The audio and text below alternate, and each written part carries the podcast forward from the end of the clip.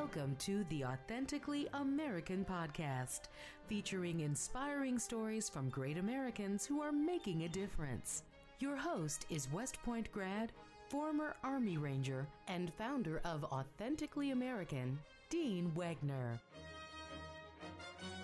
Well, Claire, thank you for joining us here on the Authentically American podcast. It is absolutely a pleasure and a privilege to have you as a guest. Well, thank you very much. It's my, my privilege. Excited about it. You know, it's exciting to be here in Capstar's relatively new headquarters, right here in downtown Nashville. The Galactic headquarters. Yes, we've been here uh, two and a half years now in this location. So fantastic, and we want to touch on a lot of the Capstar journey because I mean your whole story in the banking industry and what you've done is amazing one. But I want to go all the way back, you know, in an early age, and I've found so often people's formative years, those early childhood years, oftentimes shape you know, where they become today. So tell me a little bit about those days. Give me a glimpse yeah. of your childhood. Yeah. So um, I was born in Mississippi. Uh, my grandfather was a banker.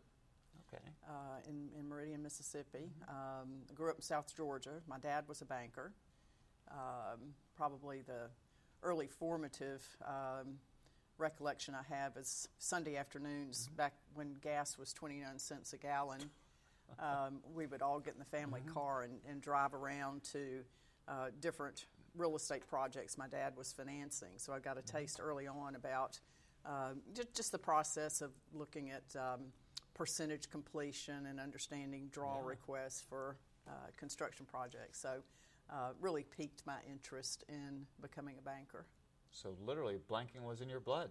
Literally, yeah, literally. Was there any ever question about you're going anything different, or with your grandfather and your father in banking? You knew that's the path I, to I, I really knew. Uh-huh. You know, my degree is in accounting. My okay. undergrad degree is in accounting. I have my graduate degree in banking, but. Mm-hmm. Um, uh, my dad always said if you at least get your degree in banking, you can go into mm-hmm. any field. Uh, or, excuse me, a degree in accounting. Mm-hmm. Um, but I, I, think I knew all along that's what I wanted to do. So. Did you like the accounting class? I love it. That was my least favorite. Oh no, no, no, no! I love it because it's black and uh-huh. white. Uh-huh. You're either right or you're not. Got it. So, no Fantastic. question about it. Yes. So, what were some of those jobs that when you were, you know, following around your dad or your grandfather early on? Did you do any work in the bank with them, or no, no, no? I never, I never worked for my dad. Okay. Um, and I actually never knew my grandfather. He died the year before mm. I was born. But oh, um, had a great reputation as a as a banker in Mississippi. So uh, but no, I never worked for my dad. My first job in banking was three weeks after I graduated undergrad. I moved to wow. Nashville and uh, started working at First American and worked there in that same building for 25 years. Wow. So, what was that first job? The first job, I was a management trainee, uh-huh. uh, which meant I had an opportunity to go to different departments, which probably was one of the best things that I could have done in my career. Oh, yeah. Because I was able to really learn and gain appreciation for the backroom line, which is um, what I've done all my career. Fantastic. So 25 years there. At that, at that building and that at that wow. bank, yeah. Yeah. So did you even have any thoughts or aspirations early on that you'd be the CEO of a publicly traded bank? not a publicly traded bank, uh-huh. um, but I had um, a woman who worked at, at First American with me. Um, had a group of women for lunch one day, and we went around the room, and she asked each of us what we wanted to do, and I said, "Well, I'm going to be president of the bank." And she said, "Oh no, honey, that's just not going to happen. This is a men's world." And I thought to myself, "I'll show you." So threw down the gauntlet. yep, threw down the gauntlet. Mm-hmm. I never said that to her. I just said, you know, I, respectfully, I disagree. And um, when I became president of uh, the bank at First American, the corporate bank, she was the first one to write me a congratulatory note. Oh wow! Which was was very classy. That is. So she is, you know, she inspired me to. Uh, oh yeah. To reach for it. So she remembered that moment too. Oh yeah. She remembered that moment. So, yeah. Now, public publicly traded company. No, I did not. Uh, really think about it in that context, particularly not mm-hmm. taking a company public. Right. Um, well, tell me about that because you, know, you had a great run going there to First American. You were the president, and things were going well. And then 2008. Well, um, I was at First American until uh, we sold the bank in 1999. Okay. I stayed at AmSouth for a year. They were the acquirer. Um, I then took a year off and uh, to test the waters and see if I wanted to do something else. So I did a little consulting gig where I was playing the CFO Okay. for some companies here in town, actually working with the bankers, which was kind of fun in and of itself Oh, yeah. because I knew what hot buttons to hit. But, um, but um, I, I knew quickly that I wanted to get back into banking. So um, I went to work for Jim Ayers and helped him start his metropolitan banks Okay. here in Middle Tennessee, M- Memphis, and in um, Knoxville. And then I got the phone call uh, from um, the gentleman who's now our chairman, who asked if I would take responsibility for starting a bank. So the closest I had ever been to being an entrepreneur at that point was living vicariously through my customers. Right. And so it, it took a big gulp. Um, there's a reason there's not a book that says here's how to start a bank because most people only do it once, and then That's enough. that's enough. Yeah, but but it's been a very very rewarding experience. So, what was the motivation that said, okay, you've had a successful run at an existing bank, let's start a new bank? What was it? I think it was the um, the mission that was there uh, in the mid '70s and '80s. Nashville was known as the Wall Street of the South. Okay. And the three banks that really were the major players here had 75% market share, but they were local banks. Each of those banks ultimately sold. And so you had a landscape without the, na- the, the local national Nashville banks. And so I think just, ha- excuse me, having an opportunity to um, change that landscape and get back to banking the way it was when I grew up as a banker was very inspiring to me. Plus, it was something different. I was a little bit bored with what I was doing. And, Got tired of poking people having a, as a consultant? well, no, no, I was a banker again for five years Okay. after the consulting gig uh, with Jim Ayers at First Bank. I see. Yeah, and then we started working on Capstar. So. So, walk me through, because it, it's daunting just to think back how big of a task that is. So, how, how'd that even start? I mean, where do you even get started? Like you said, there's no playbook. There's no playbook. Well, it started with the conversation. Uh, I talked to my dad and said, "Yeah, this is something we ought to do." But my requirement was, um, and I told the group of investors, I said, "I will do this, but only if my colleague Tip Evans does it with me, because he's the brains behind all the operation." Okay. and I knew I had to have that in order to make it successful. And so uh, we literally started out um, in a conference room down on Second Avenue in May of 2007. Um, we each had a job. One person went to Staples to get office equipment. Uh, Tip was, re- was, was required to um, figure out what operating system we wanted. One individual had the most important job, and that was going to the state of Tennessee to get our payroll ID so we could get paid. And then I was really about doing the, the regulatory filings, building the, the, um, the pro formas, putting the business plan together. Um, took us 59 rounds on the pro formas 59. before we got it just right. But interest rates kept moving on us. Yeah. So you had to recalibrate all of that because when we started working on it, prime was eight and a quarter.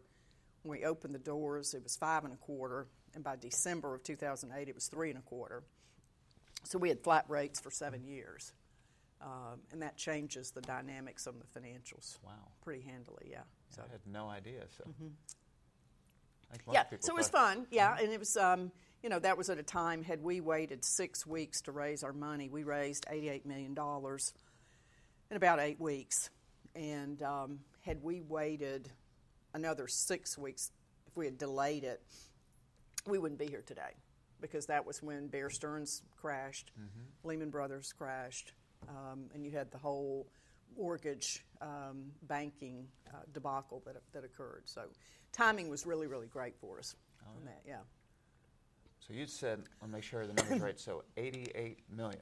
88 million, yeah. Yeah. And I've raised some funds for investors you know, with Authentically American, and it's not easy. It's not easy. and there's you know, an extra decimal point on the numbers you were raising. Yeah.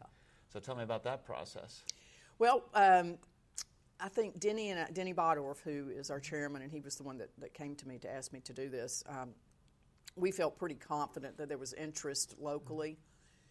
Uh, and people that wanted to invest in the bank, and so we did not hire an investment banker. We had someone who helped us with really the administrative piece of the subscription agreements. Excuse me. And um, communicating, but we just had a series of either one on one meetings with folks we thought would invest half a million to a million. Uh, then we had some group presentations that we did, and um, I think we, we generated uh, 275 investors. Okay. We did have one private equity firm that ha- was known to us uh, that called and said, "Hey, we'd like to invest." So um, they put in a nice sum of money as So well. one more institutional, but the rest were more individual investors. Well, it was a, it was private equity. It wasn't really institutional Okay. uh, per se. Um, depends on how you think about institutional. It wasn't like it was BlackRock or Right. someone like that. But um, yeah, so our board probably contributed the the group that we uh, put together as a board probably had invested thirty five million. So it was well seated.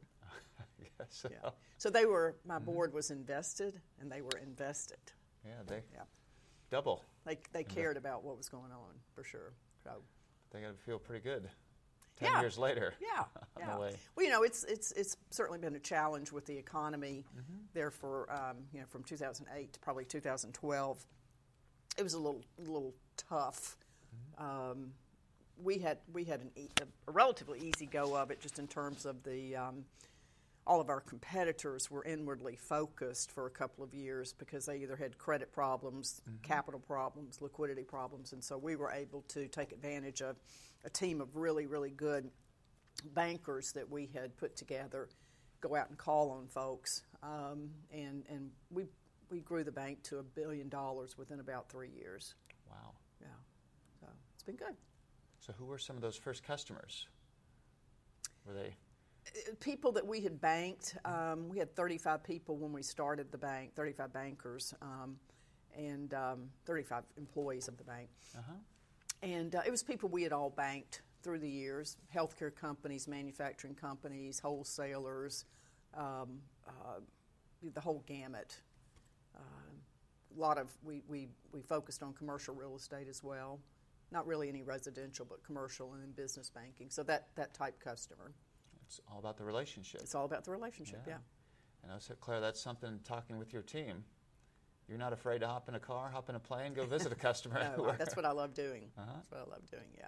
Fantastic. So, you know, looking back, you know, early on, I guess one thing I was curious: did you have a coach, a mentor, you know, over your years? It's a great question. Um, I did. I did. Actually, it's it's been uh, the same individual that's our chairman now. Okay, Um, uh, I've worked with him for about 30 years. he's triply invested then. Yeah, and so it's it's been good to know that I can trust him and I can have candid conversations with him. And I actually spoke to a group of um, college students this morning, which is why I'm a little bit dry. And yeah, and I said to them, it's very important that you have a mentor and that you are a mentor. Oh yeah, Um, both are equally. both both are very important. Yeah, So it's a long relationship. yeah. It's been a 30 years. Yeah. So, as you're looking back at your younger self, are there any things you said, you know what, as I look back, anything that you do differently, anything that you change, or Um, I always wanted to go to law school, and I had um, I applied to law school and was admitted when I was working First American, and I was going to go to the, the night school here in Nashville because I always thought the law degree would complement what I do as a Oh, yeah. banker very well. Uh, and within two weeks of being accepted, my job at the bank changed, and it required me to travel a week a month. oh, And so I had to leave that one on the side. So sometimes I think about going back and doing it just to see if I could do it. that's part of what I was wondering. What are you thinking into the future? Which Yeah. we'll hit that here in a little bit. But I know you know there's a lot of organic growth, but I think over the 10 years there were some acquisitions That's correct. you made as well. Sure. We've done three acquisitions. We mm-hmm. bought another bank in 2012. Mm-hmm. We bought a mortgage company in 2014, really to augment our product array for our personal bankers, our mm-hmm. consumers. Uh, they do residential mortgages all in Middle Tennessee. And then in 2018, we bought a bank over in East Tennessee. Uh, to expand into that market and really complement what we were doing here. I know part of that, Claire, is you're literally buying the balance sheet when you make that acquisition, but those are real people, and I know culture Mm-hmm. is so important to you. So, what have you done to make sure that when you're bringing these banks together, you're making that acquisition that the culture remains? That's a that's a great question as well. It, that's probably as important as anything. Um, uh, you've got to retain your, your clients because that's your deposit base, and you've got to retain your employees. And um, I think we we uh, we've done really well on both both fronts. And, and it's about being in the markets, being out there, talking to them, learning their first names, learning about their families, being responsive, being supportive, uh, listening. Um, you know, it takes effort, but it's very rewarding and encouraging. You can't. No, not one person can do that on their own. Oh, yeah, it takes everybody. Uh, it takes it takes the whole team to have that attitude and really be collaborative. And so that's something we talked about a lot internally when we when we were putting the two teams together from uh, Capstar Middle Tennessee and Capstar East Tennessee. Uh, we populated an integration team with people from both markets, Right. both disciplines, both perspectives, um, to really try to bring out the best in all of us. Did you track and look at retention numbers, whether it was from a customer standpoint Mm-hmm. or employees? I think uh, we retained all of our customers, which is 100%. remarkable. hmm It's remarkable. Quite a batting average. Yeah, remarkable. We may have lost one, but um, really, really high retention. And in, in acquisitions like this, usually your um, your loss of customers is at least ten to fifteen percent. So, and I really attribute that to the team on the ground in East Tennessee Oh, yeah. Because they did a fabulous job of really uh, hand holding the customer base, again, being responsive and letting us know what was working, what wasn't working. So, Well, it obviously worked if you're. yeah, we're, we're very that. pleased with that. You know, and part of an acquisition, though, is about gaining synergies. Yeah. And so on the employee side, we knew that we would have some loss of Mm-hmm. employees because you don't need two human resources directors, you don't need two CFOs, you don't need two uh, directors of operations, and so there were there were folks really from both sides. We tried to pick the best. Yeah. It wasn't just about taking out the cost just on the, the East Tennessee side. So um, we stepped back and really looked at um, who the best people were for, for this, that, and the other. So, Yeah, I know a lot of people when acquisitions occur, I mean, just going back to the customer side, they get nervous. Like my bank that I've always known and loved and the relationships, what's going to happen? yeah, yeah.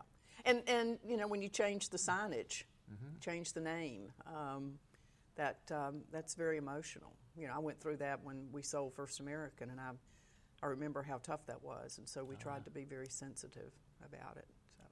Which that's something I forgot to ask. So, you know, there's always significance and meaning behind a name. So, Capstar.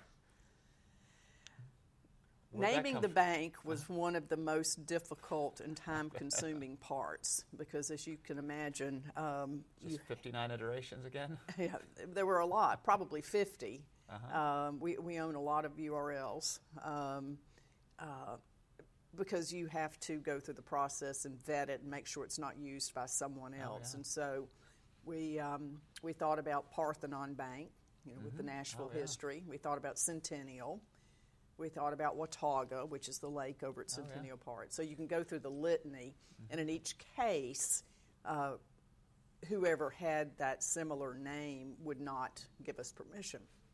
And so we said, well, Nashville's the capital, Yeah. CAP. There's three stars on the flag, star.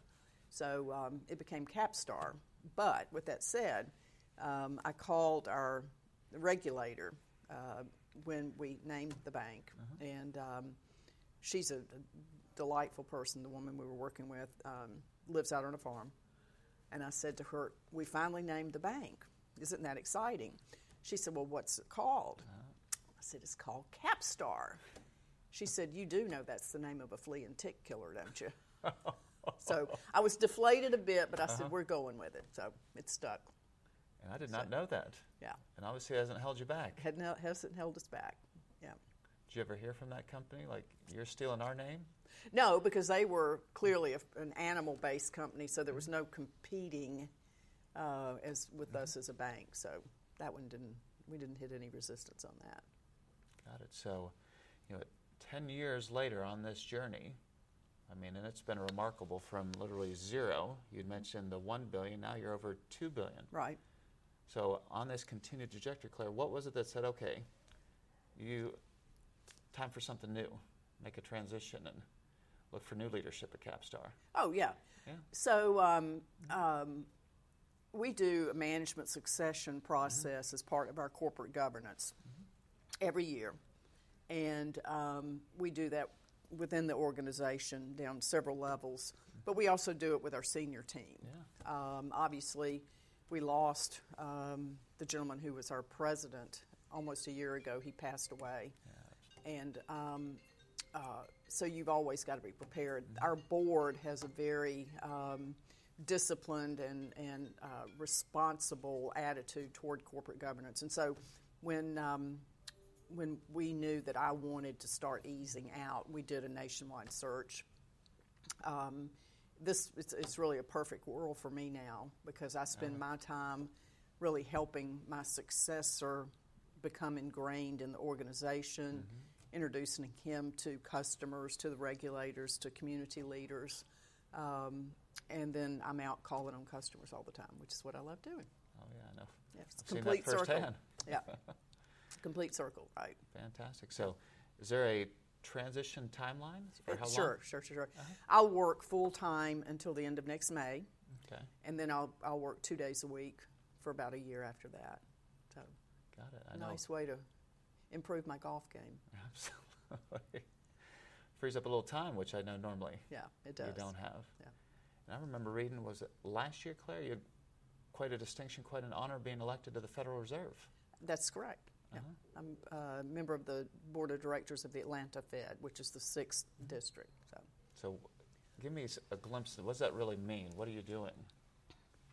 So we have eight board meetings a year Okay. at which we discuss what's going on in our respective markets. We always hear from economists at the Fed. Uh, the responsibility of the Fed, the, the, the, the mandate is really about monetary policy, which is inflation and unemployment. And so people need to keep that in mind. That's the mandate. It's not what's going on in China. Um, and so we meet eight times a year, um, but we also have a call, conference call with each of the nine directors and the president of the Atlanta Fed every two weeks Okay. to vote on what we think our recommendation to the um, Federal Open Market Committee, which is part of the Fed, Yeah. uh, should be on interest rates. And so every two weeks on Thursday, we either vote to lower, hold, or raise rates, and then we communicate that. So that's been fascinating because the, the board is populated with a variety of individuals three bankers, six non bankers, uh, different business people, different acumens that they have. And so it's, it's really quite interesting to be um, up close and personal. I bet because that's oftentimes what gets the most press is well, what's happening with interest rates? They're going up, they're going down, they hold them, and then why? Yeah, So, do you know what the results of those votes are each time? sure. Is it nine zero most times, or is it Mm, I can't answer that. we have um, Uh-huh. we have a, a great diversity on the board with very thoughtful people with Yeah. different perspectives.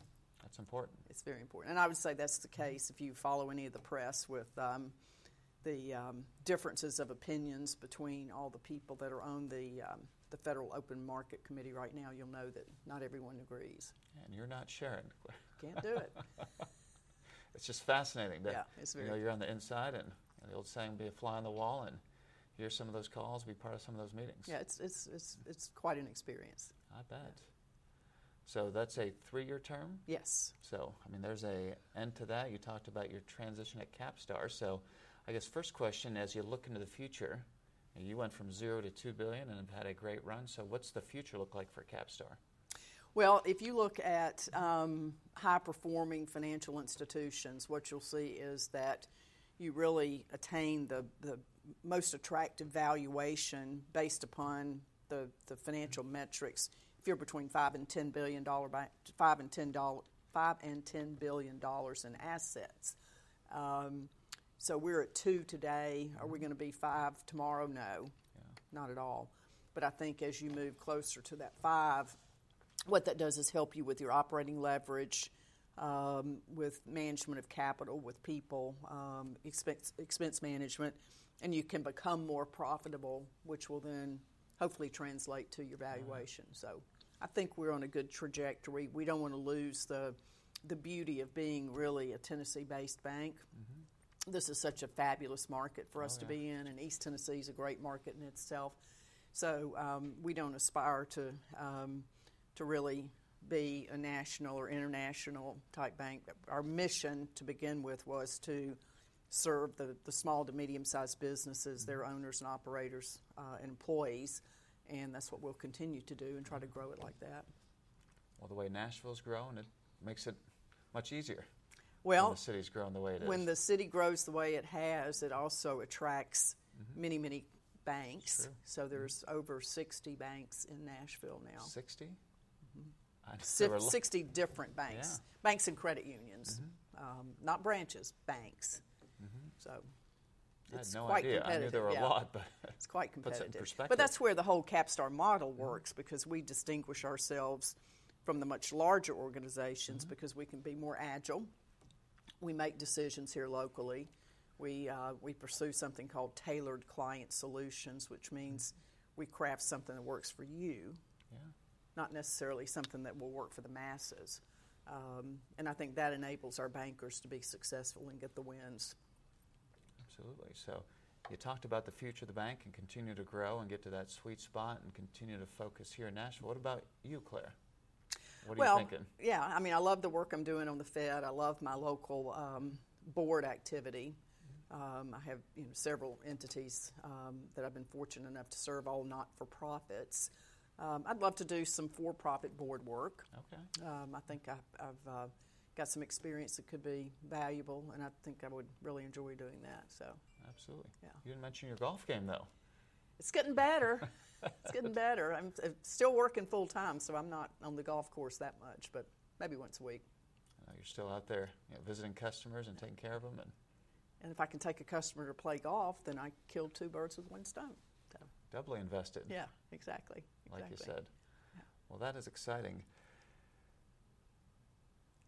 I guess you talked about mentors. So, you know, I know when we talked previously, you mentioned Tim, who's your successor. Mm-hmm. So, tell me about that relationship there because he's the one that's going to take your legacy, your baby, and you know, into the next Yep, yep. decade. So, Tim's an experienced banker. Um, he and I get along very, very well. Um, um, he's been very respectful as he's as he's gotten into the organization and and learned about things. Um, you know, one one thing that uh, we wanted to be sure happened was that he has the ability to make tough decisions and not be sensitive of hurting my feelings or something. um, so I stepped off the board Oh, to give him the, the the latitude in the audience to be able to really put his mark on things. And um, I'm pulling for him because if he does well, my stock does well. oh yeah, I'm sure you've got plenty of stock. Yeah, yeah. So, and I, you know, he's he's really become quite ingrained. He loves Nashville, moved his family here, and um, I'm going to do everything I can to make him a success. Yeah, I know you had mentioned hiring a search firm, Right.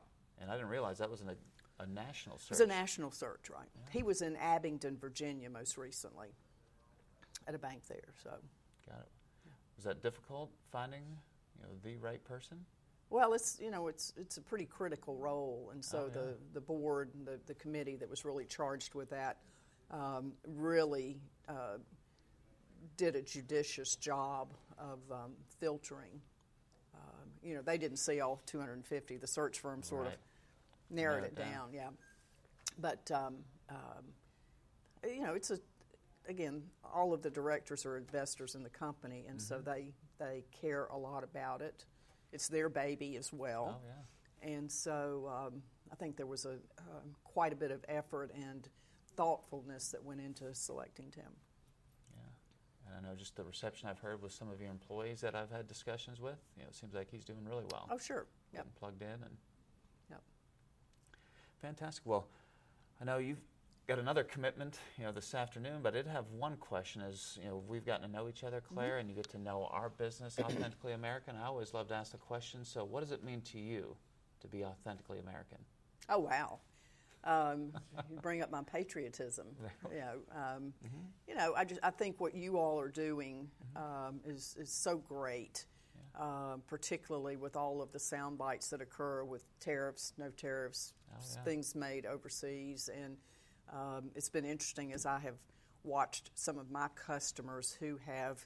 Um, changed their view on where they do business, who they source from, and trying to do more domestically. Certainly, doing more with European countries Oh yeah. than with, with the Asian countries as things have evolved, but also really trying to source materials and workers here um, locally. I just think it's um, it's a wonderful country, and it's one that we should um, we should be proud of and try to do everything we can to um, have local products. No, absolutely. And uh, you had said you're going to talk about your patriotism. So, where did that come from?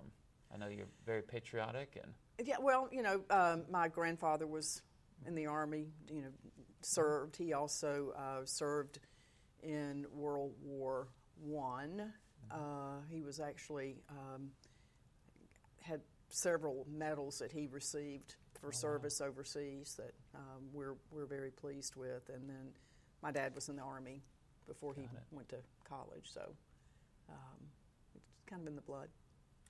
Yeah, that's fantastic. I, I love to hear those stories because one of the things about not only are we a brand that celebrates patriotism and believes in the American worker, but we also very intentionally want to honor our American heroes. You know, your grandfather and your father who have served, and we donate 10% of our gross profits to veteran and first responder charities. It's wonderful. yeah. It's you built a great company.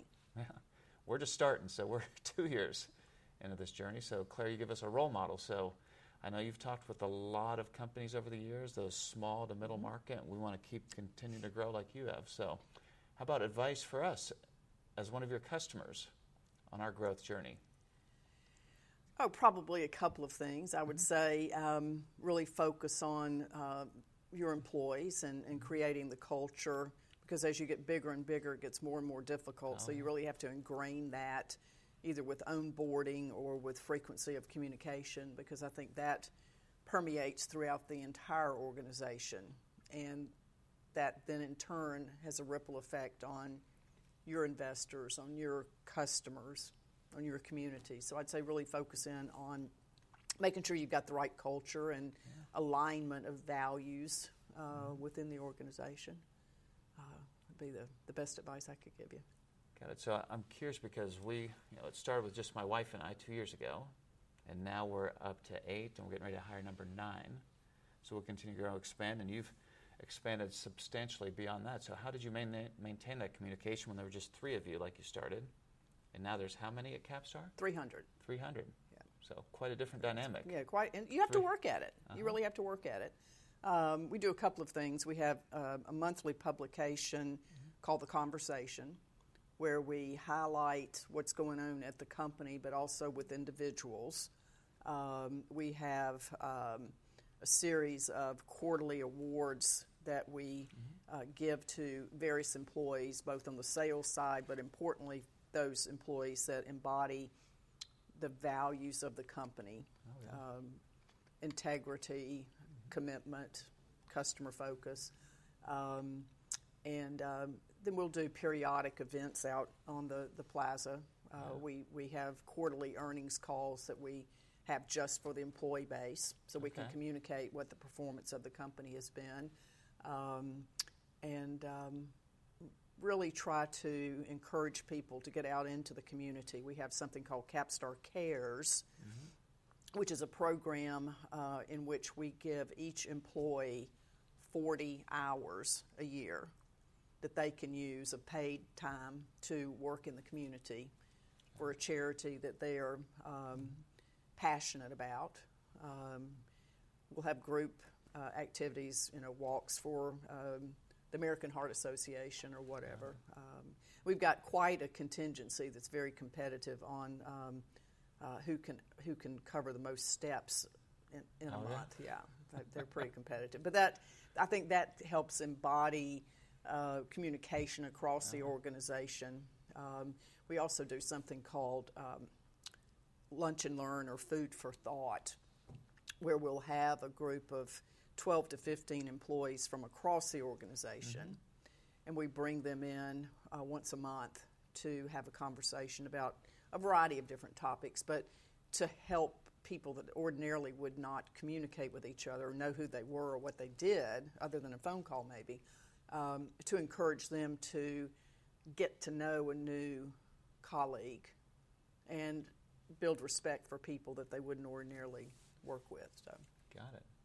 Yeah, Well, sounds like over communicate and giving back and culture exactly. are three big things. Yeah.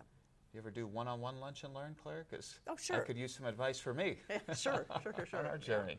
Yeah, and that's that's fun too. That's part of mentoring. Yeah. You know, there's a there's a line you can't cross when it's your employee, but Certainly Um, understand. well, Claire, I know you've got a busy rest of the afternoon, and it was truly an honor and a thank you. pleasure to get to know you better and hear your story. And thank you for, you know, making a difference. Absolutely, it's been my pleasure. You've been listening to the Authentically American podcast. You can follow Authentically American on Instagram, Facebook, and Twitter, and find all our episodes at authenticallyamerican.us forward slash podcast. If you haven't yet, go to Apple Podcasts to subscribe, rate, and review this podcast. Thank you for listening. Thank you.